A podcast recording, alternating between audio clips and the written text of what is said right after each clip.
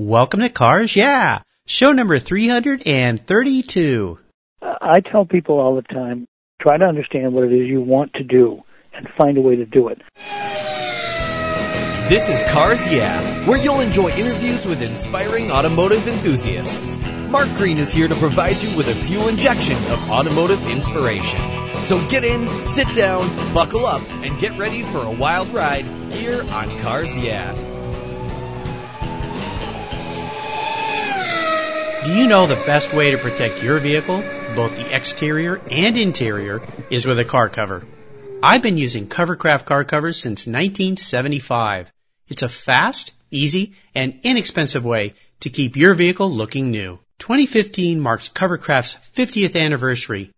They've manufactured premium quality exterior and interior covers here in the United States with a reputation for durability and design. They're the world's largest manufacturer of custom patterned vehicle covers that are crafted to fit with over 80,000 patterns and growing. You can choose from dozens of fabric options and accessories, all designed and carefully sewn for your special vehicle. Made in the USA, Covercraft is the right choice. I've protected my special rides with their covers for over 40 years, and you should too. Learn more today at covercraft.com. Hello, automotive enthusiasts. I am revved up and so excited to introduce today's very special guest, Ken Gross. Ken, are you buckled up and ready for a fun ride? Absolutely, ready to go. All right, great to have you here. Ken Gross is an award winning automotive journalist and has contributed to almost every car magazine you've ever enjoyed reading. He was the executive director of the Petersen Automotive Museum and has served as guest curator for numerous other prestigious museums around the country. Along with the exhibition catalogs, Ken has written 15 automotive books and has been a chief class judge for 25 years at the Pebble Beach Concours d'Elegance, and he's also served on their selection committee. He's judged numerous other Concours events across the country, from Amelia Island to Rodeo Drive. Ken, I've told our listeners just a little bit about your incredible career. Would you take a moment and share some more about your career, your passion for automobiles, and your love for riding? I'd be glad to do that. Uh, I really feel very, very lucky. I'm kind of living my dream. I've been interested in cars since I was uh, 13 years old, and I wondered for years as I worked as an advertising copywriter and worked in marketing, how do you get out of this um, and really become what I wanted to do, uh, which was to write for an automobile magazine. I, I worked for several ad agencies. They never had a car account. I mean, it really looked like a like a dead end, and I had a very lucky break that um, I can talk about with some of your questions later. Sure. And it started me on my way, or I could I could do it now if you want. Well, we'll leave it for for a little later, but you know, uh, for somebody like you who has, is living, living your dream, and so many people who know about you and have read you over the years, I've read things you've written since I was a kid. So um, uh, keep going a little bit about how you transferred out of the ad agencies into just an immense career around automobiles.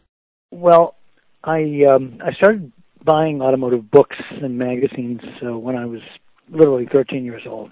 Started with Road and Track and and Hot Rod magazine, and then bought a Bugatti book from Robert Bentley, and I was very very interested. And I, as I mentioned, I I worked in an advertising agency in New York City. I wrote ad copy for Crest toothpaste and uh, Crispy Critters cereal and so forth. I mean, it was it was about as far away from automobiles as as you could be. But I was very inspired by Ken Purdy and his book Kings of the Road, and I mm. bought the only car that Purdy had in his book that I could afford. I bought a 1934 Morgan three wheeler out of a road and track classified ad that I. Uh, the car was in in the UK. First time I actually saw it was when it arrived at the uh, docks in New Jersey. Uh, I looked at it and uh, there were moments when I thought, what have I done with this? Yeah. But it led me to a number of things. I mean, it got me into the um, the Morgan Club in a big way because most of their members had four wheeled Morgans. Oh yeah. And I got to meet a lot of wonderful, uh, wonderful Morgan people. And I also got to meet a fellow named Rich Taylor, who at that time was the managing editor of Car and Driver magazine. He was mm. doing a story and wanted to photograph my car. So he came up to Rye, New York, and uh, by that time I had um, done quite a bit of restoration on the on the Morgan. I'd rebuilt the engine. It was when I got it, it was uh, certainly not correct in terms of details, and I I spent a lot of time working on. I like working on cars. Worked on a ga- in a gas station in high school. I've always tried to do as much maintenance as possible. Well, Rich came and he looked at my car and he was impressed and he took some photos, but he was also impressed with the library I had at the time, and he asked me if I would be if I'd consider being a copy editor. He was leaving Car and Driver to go work for Special Interest Autos as the editor, and I didn't know what a copy editor was. So I, I said, "What is a copy editor?" Yeah. He explained someone to fact check and proofread and um, uh, all of his. He said, "I'm not an old car expert, but obviously you've got a lot of experience here." So I did. I said, "I'll I'll do this and uh, I'll help you, but I'd really like to write a story." And write a lot of stories. I had actually sent letters to Road and Track and Car and Driver and had uh, a bunch of, as they say, rejection slips. You know, Mhm. notes back saying thank you, but we're really not interested. Yeah. I wrote to Bernard Cahier, the very famous writer at the time. He wrote back and, enthusiastically, but uh, that didn't get me a job. But so here was Rich, and I'm on the threshold of something, and I said, sure, I'll do it. And so I, I did proofread a couple of issues of Special Interest Autos, and then he said, I need a story about a 1949 Buick Sedanette.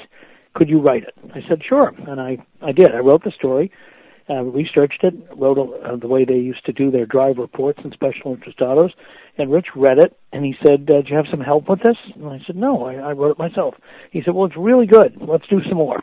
And that was my, my start as a writer. It's such a wonderful story. I've heard that from so many journalists and editors who've been on this show that they just put their work out there and they kept putting it out there and that's how they finally got their foot through that door and, and doing their dream job. I think that's absolutely fantastic. As we continue on your journey, I always like to start by asking my guests for a success quote. It's one of those things that has been instrumental in forming your life and your success. You're a man of words, so hopefully you have something really inspiring for us here. It's a great way to get the inspirational tires turning here on Cars Yeah. So Ken, take the wheel.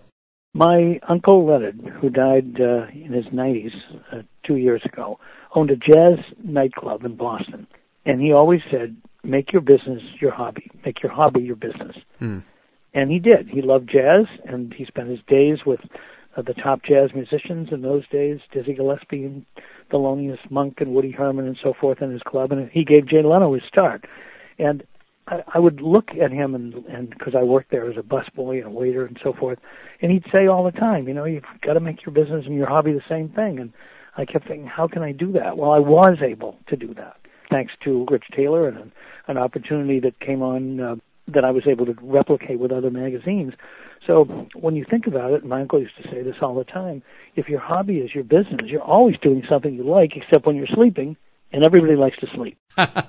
well, yeah, very wise uncle. I think that's fantastic. I've heard that from so many guests here. It's kind of like that quote from Henry Ford about if you love what you do, you won't, won't work a day in your life. So, uh, very, very astute, and I'm so happy you found that path in your life to go down. Would you share a story with me that instigated your passion for cars? You talk about that first kind of fun car being that Morgan, but is there a pivotal moment in your life when you really knew you were a car guy? No, much yeah, much earlier than that. Truly, I, I when I was um, somewhere between twelve and thirteen, my next door neighbor uh, was a fellow named Bruce Durkee. This was in Swampscott, Massachusetts, north of Boston. Mm-hmm. And Bruce's family owned Marshmallow Fluff, Durkee Mower. And the kids in the neighborhood all thought that all thought that was really cool. I mean, imagine being the owner of Marshmallow Fluff. but I didn't care much for Marshmallow Fluff. What I liked was that Bruce owned a, a Robin's Egg Blue MGTC. Ooh. I think it was a 49 and it had wire wheels. And I thought that car was just fabulous. I mean, I would watch him driving down the street with the wheels flickering, and uh, I got up my courage and went down there and introduced myself as a 13 year old. I was I was already his delivery his newspaper delivery boy, so he knew who I was. Yeah. And I just said, I'll do anything to get a ride in this car. I'll help you clean it, you know, whatever it takes. And he was kind enough to uh, to let me do that and get and give me a ride occasionally. And of course, that car had uh, right-hand drive, so not only was it the excitement of riding in a sports car for the first time, but I was I, I was in the in what I would have called the driver's seat. Yeah. Oh on the yeah. left The side of left the side. Sure. and and he was a good driver and he was enthusiastic and he he kind of understood that uh, there was something happening here. So not long after I got my first MG ride, I was in Sanders Drugstore, and there was the, the May 1954 issue of Road and Track, which I still have along with every other issue, and mm-hmm. and I bought it, and I, I brought it home, and I was so excited to show it to my father and say, um, know, Dad, look at this." And he said, you, he looked at it and he said, "You've um, you've spent your week's allowance on a magazine. you know, you're going to have to learn to be a lot more careful uh, in the future. You'll waste your money." he was never he was a wonderful guy. He was not particularly interested in cars so um, that was a, a kind of a crushing moment for, for yeah. But, uh, I started buying all these other magazines and uh, reading and thinking right from the beginning, boy, what fun it must be to work for a magazine and have these cars all the time. That's when the flame was lit. Well, my father's first sports car was an MGTC, so I share that. I remember riding around in that from the time I was five years old and how much fun it was to be sitting on the left side. In fact, he even had a spare steering wheel that he would hand to me, and when we would drive, I would pretend like I was driving, and we'd pull up next to people, and they'd look over at this little kid and go, "What on earth is going on?" And we'd always have a hmm. great laugh about that. So wonderful. Ken, what I'd love to do now is take a look at some of the roads you've driven down. You've been a writer, a journalist. Uh, you've done so many things with your life, very entrepreneurial in spirit. I'd love for you to share with us a huge challenge or even better, a great failure that you faced along the way in your career. But the best part of this has to do with how did you overcome it and what did you learn from that situation? Well, it's not going to be an automotive challenge, I'm afraid. Um, and to me, um, one of the most difficult challenges I had, uh, but it, it has helped me, it's served me in very good stead for a lot of things in my life. In uh, 1966, my draft board consisted of one of my neighbors and another another lady I knew. Mm-hmm. Reminded me that with draft calls going up, um, I would have to make a decision. And after thinking about it a little bit, I decided to uh, apply to go to Navy OCS, Officer Candidate School, and be a naval officer. Mm-hmm. It was totally the opposite of anything I'd done. I wasn't even that interested in boats, but I'd, I'd, you know, the Navy recruiting ads were cool. I could still sing the song, and the thought of foreign travel was intriguing, and the, and Vietnam seemed a long way away. So I, I went to, um, long story short, I went to Navy OCS. I became a, um, a newly minted ensign. I went to a number of Navy schools, and I found myself on a um, gasoline tanker as the chief engineer. Um, I didn't know a great deal about diesel engines or, or even managing a department of nearly 30 guys, many of whom were older than I, than I was uh, and we uh, this was a little little ship. We were able to transit the Pacific, and within a year or so, I found myself operating in the Cua Viet River, which is the river that separates North and South Vietnam. Yes, we had a uh, we had a cargo of aviation uh, fuel, uh, 115, 145 avgas. We carried jet fuel, JP4 fuel, and uh, and diesel fuel, of course. And we were operating uh, in a really dangerous area. We were subject to rocket fire, and uh, in April of uh, 1968, uh, we were we were straddled and hit by um, rocket rounds. We had some ca- some fatalities, and the ship caught on fire. Now, the last place you ever want to be is a tanker on fire. And yes. uh, my job as the damage control officer and chief engineer was to um, to fight the fires and organize everyone to do that. And uh, you know, you never know how you're going to react in an extremist situation until you're in it. Sure. And people always wonder. Well, uh, I was able to keep a cool head, keep things uh, under control, get the fires out, get the uh, and uh, the fact that the Navy saw fit to award a combat decoration for that is secondary to my thinking that in in a really difficult situation, I, I had what it took. And subsequently, you know, I came back. I became a civilian. I went on job interviews.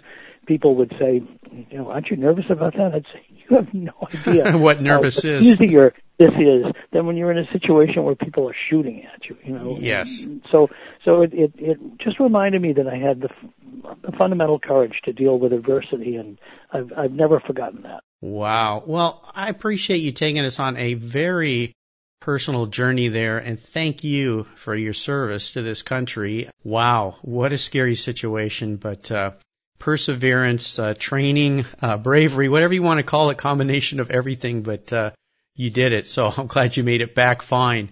Let's shift gears here and go to the other end of the spectrum. I'd love for you to share one of those career aha moments. I like to say it's a time when the headlights came on and illuminated your way for a new direction that you had in your career path. Tell us the steps you took to turn that aha moment into a success.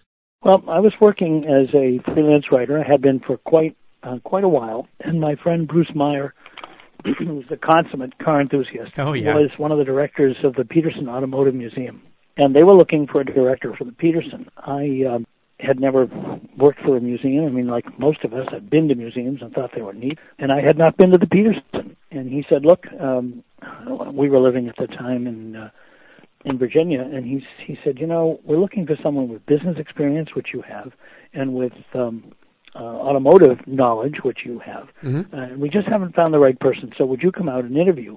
And I interviewed with um, the entire board. Kevin Sharer, who is the chairman of Amgen, was the uh, head of the board of directors of the LA Natural History Museum.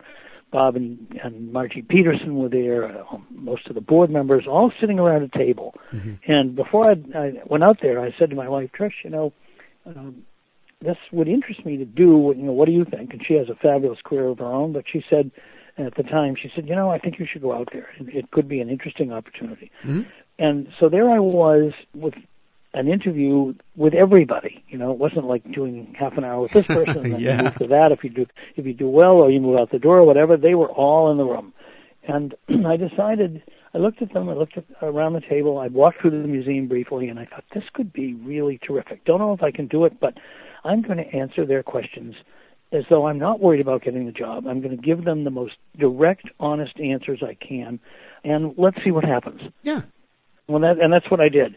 And at the end of about, about an hour and 20 minutes, they said, um, "Would you step out of the room for a moment? We we would like to talk."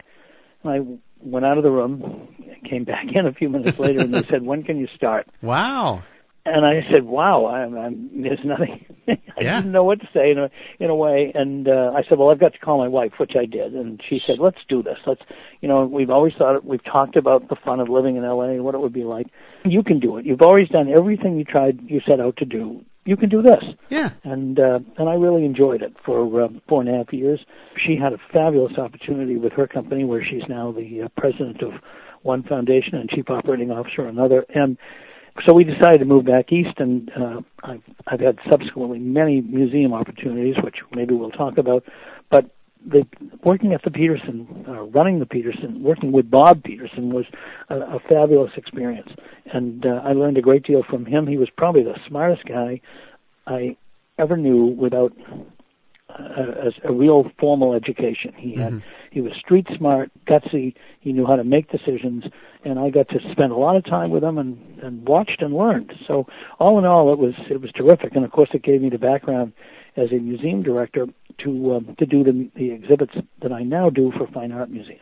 Oh, fantastic! What a wonderful opportunity. You know, we've had Terry Karges from the Petersen Museum on this show. Bruce Meyer's been on this show. We've had the head of other museums around the country on cars, yeah, and uh, what a fun opportunity. A great museum. They're going through such a wonderful transformation right now with the redesign. No, they are. Uh, my wife and I were out there in January uh, looking at the inside of a totally gutted yeah. building, uh, and I'd spent you know nearly five years in that building, and I saw some things I'd never seen because you know there were walls up in those days. And, sure. Um, I'm, I think uh, I'm very excited for them, and their December opening I think is going to be uh, a barn burner. Oh yeah, it's going to be spectacular. Now, I assume you've had many really proud moments in your career over the years, but is there one in particular you could share with us that really stood out for you? Well, one of them uh, was at the Petersen of all things. Uh, you know, we did. I worked with Leslie Kendall, who's a fabulous curator. Yes, he's been on the show as well. right, and we would supplement one another's automotive knowledge. We overlap in some ways, in some other ways. You know, we we each have different interests, but we decided that um, to do a lowrider exhibition. Uh, lowriding is a phenomenon that pretty much started in East Los Angeles, as you and your listeners probably know. Yeah. But it, there's never really been a, a consummate lowrider exhibition.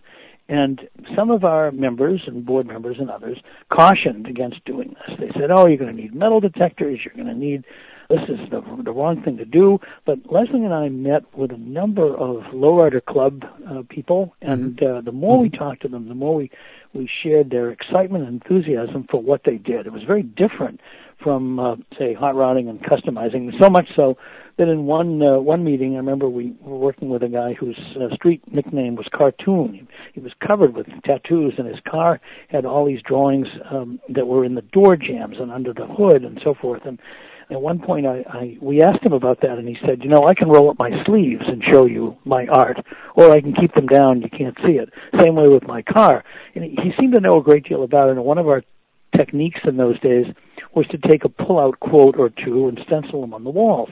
So I said to him, "Cartoon." What uh, if you were summing up low riding in a sentence or two that we could put on the wall here?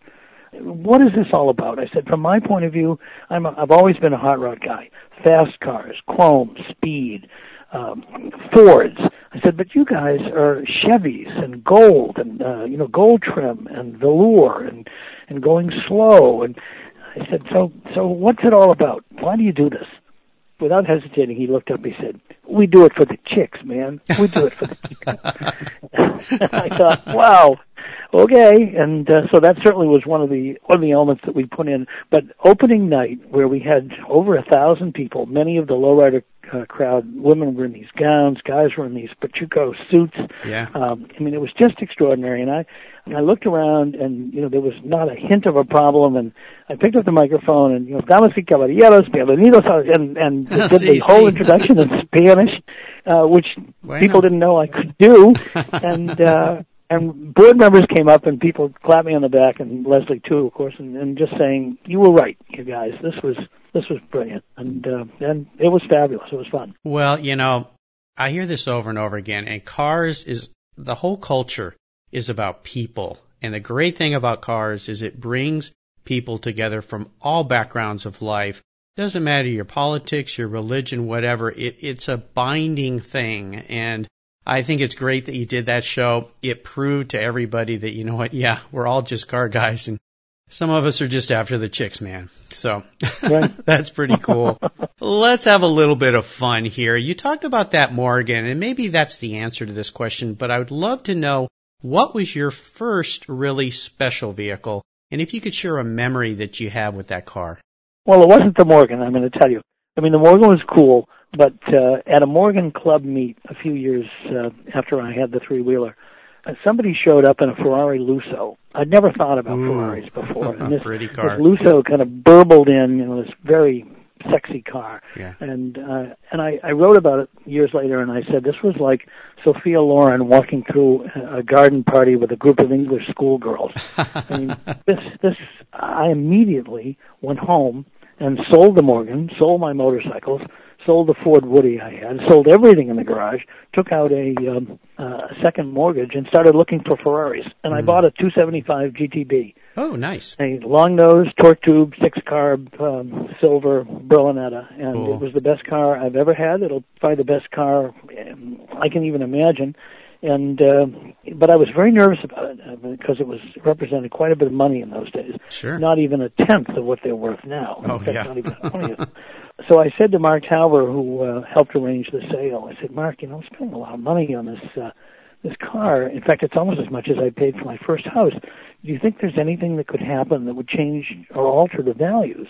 I don't want to lose a lot of money. Right. And he said, no, nothing short of an entire social collapse will change change this. And I, I think he was he was right. I owned the car for um, uh, almost nine years. Yeah. Unfortunately, uh, uh, it became the casualty of a divorce. But uh, but while I had it, I drove it a lot. I know a lot of Ferrari owners who are ter- either they don't drive their cars or they clean them all the time. Right. I mean, we drove up to Boston. My son and I. We, I drove to a lot of uh, events in it. I love driving, and I like getting up early in the morning and going up 287, running all the way to Morristown. That was it. wonderful, wonderful cars. Oh, what fun. What fun. Yeah, that's a pretty special first special car for sure. It's the first time somebody said the word Lusso to that question. So very cool. Is there a vehicle that you've sold in your past and, and maybe it's that car that you really wish you could have back? Is that the one? nope. No. um, okay. The one is my um, my Mike Hailwood replica Mille Ducati motorcycle. I've owned a lot of motorcycles, oh, and my the goodness. last one I I sold was this Ducati, which I, I bought new um, from Ghost Motorcycle Sales on Long Island, and sold it once uh, to the late Bud Lyon, who then sold it back to me. And uh, two years ago, I I thought, you know, maybe it's time. Uh, friends have had motorcycle accidents and so forth, and uh, the minute I and of course, my wife Trish and I had our first date on this motorcycle. She'd never ridden on a bike. We met. I said, hey, how about a ride? Oh wow. Um, it was love at first ride, uh, but and I rec- I've regretted selling it ever since. I've even been looking for uh, for another Ducati. So, yeah, I sh- I don't know what I was thinking. I should uh, I should have kept it. Oh yeah, what a special bike! I had a Ducati Monster, nothing as special as the bike you had, but always loved riding that bike. It was just uh, it's just so much fun. They just make great noises. Is there a current project you're working on right now that really has you excited and fired up? Yes, I'm doing a uh, an exhibit for the um, the Frist Center for the Visual Arts in Nashville. We're calling it Bellissima, the Italian Automotive Renaissance, 1946 to 1975, and it'll be Italian cars and Italian bikes. Uh, two of my favorite subjects. My wife is Italian, so I mean I get immersed in it anyway. yes. But uh, we did Art Deco cars at the Frist uh, in 2013. It was a big success, and they wanted something, you know, and now for something completely different. So Sure. we're doing uh, post-war Italian cars, sleek, swoopy, noisy, fabulous Italian cars. We'll have Ferraris and Alfas and Maseratis and some of the unusual things like Cisitalias. So I'm I'm very excited about it, and I'm in the process of writing uh, some of the car essays and also an essay on uh, literally the Italian automotive renaissance. And it's uh, I think people, if they like the Art Deco cars, they'll love these. Oh yeah. When does that exhibit open? It'll open in May of uh, of next year. Very cool. Ugh, can't wait. That sounds really, really nice. All right, now here's a very introspective question for you, Ken. If you were a car, what kind of car would you be and why?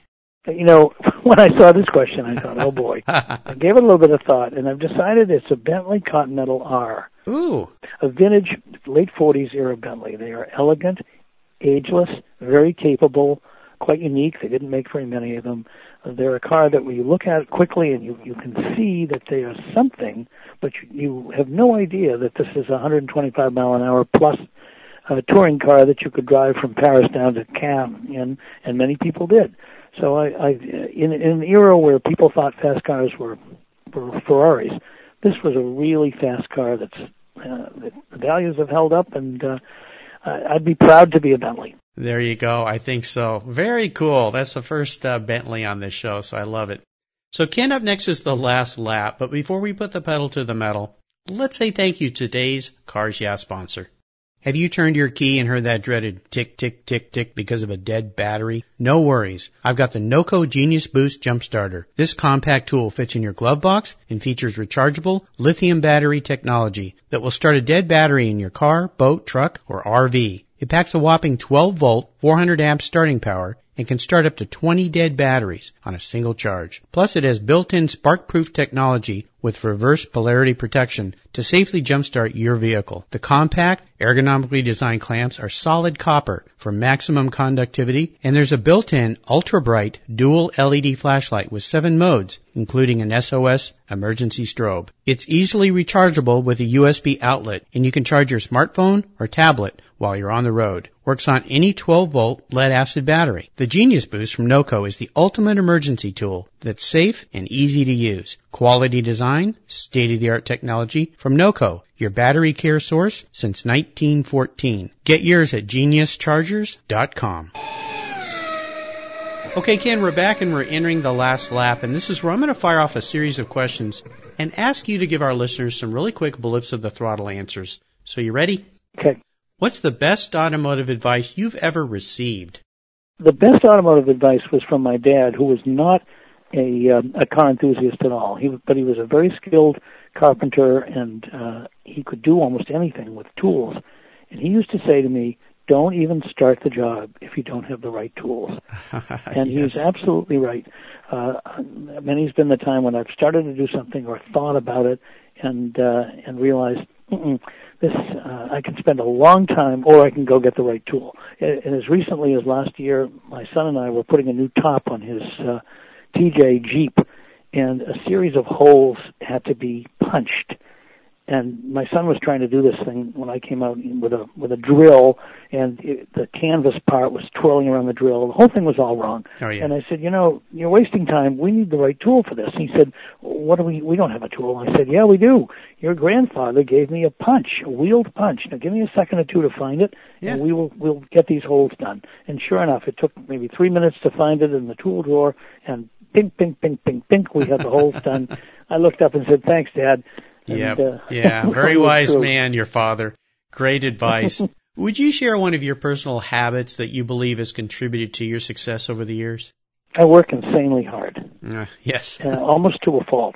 Uh, I mean, I, I've, I don't. My, my belief is, no matter how trivial the task, do your absolute best at it. You'll be judged no matter what.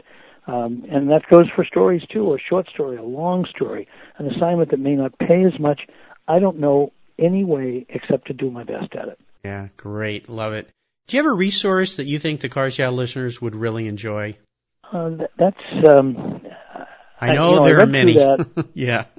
Well, I read I read through that, and I thought that um, I would give you the name of uh, of, of the fellow who uh, who built my 32 Ford hot rod. Uh, because if you're in, into hot rods at all, if your audience is, I think the best guy in the country is a quiet, unassuming fellow north of uh, west of Boston in Leominster, Massachusetts, named Dave Simard. S-I-M-A-R-D, uh, former engineer who picked up a welding torch one day and decided he could learn how to do this, and is absolutely a crackerjack at any any hot rod task.